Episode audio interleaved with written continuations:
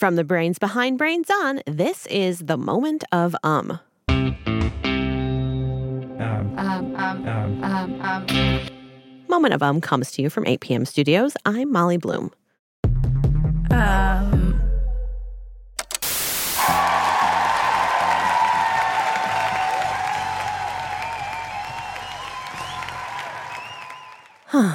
There's something so relaxing about sitting in my pajamas and watching my favorite game show, What's the Difference? Oh, oh, shh, shh. Here, here comes the first question.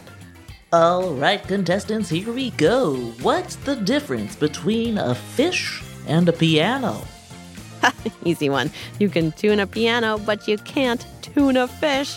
Come on, Skip. Give me something good. Next question, folks. What's the difference between a rock wall and a flip phone? Hmm. Oh, got it. One's a pile of stones, and the other is a style of phone. Man, today's questions are kind of easy. They should talk to my pal Samaya, who asks questions like this. My name is Samaya and I live in Berkeley, California. My question is What's the difference between a mouse and a rat?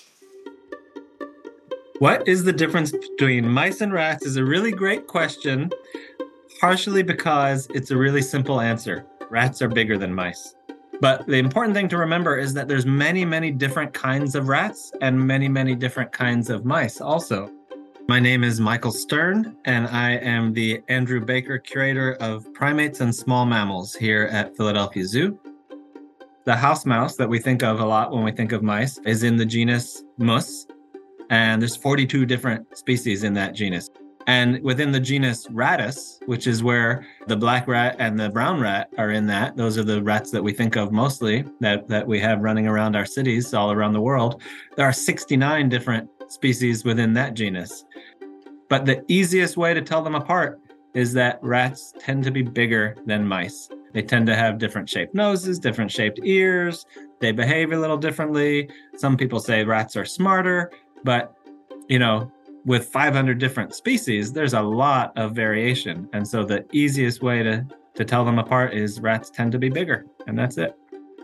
They all have common characteristics there, including the two front teeth that continue growing for their entire life. Um, but just the same basic overall body shape and look and niche in the environment that they fill. Some are nocturnal, so they have bigger eyes. Some are diurnal, so they have smaller eyes. Um, different types of diets, so they look slightly different ways to be best uh, suited for finding that type of food. Different social structures, a lot of different markings based on what's going to help them camouflage and stay safe from predators.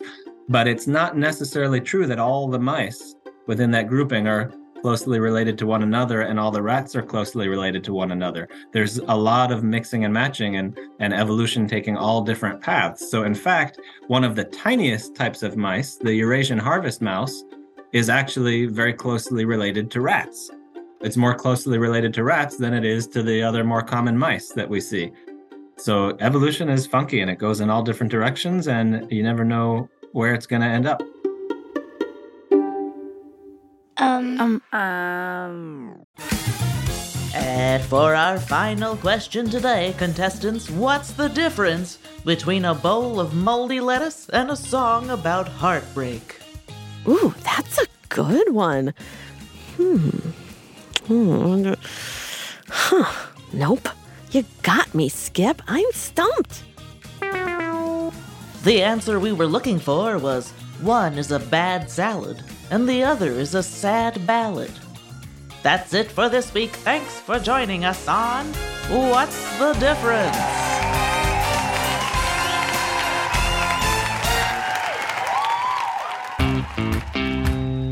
If you like this episode, take a second to subscribe to Moment of Um wherever you listen to podcasts. And if you love game shows, check out the Brains On podcast, where we have a whole episode of trivia games all about outer space. If you have a question, we'd love to help you answer it.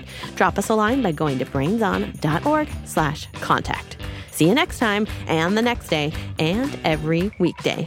Until then, um...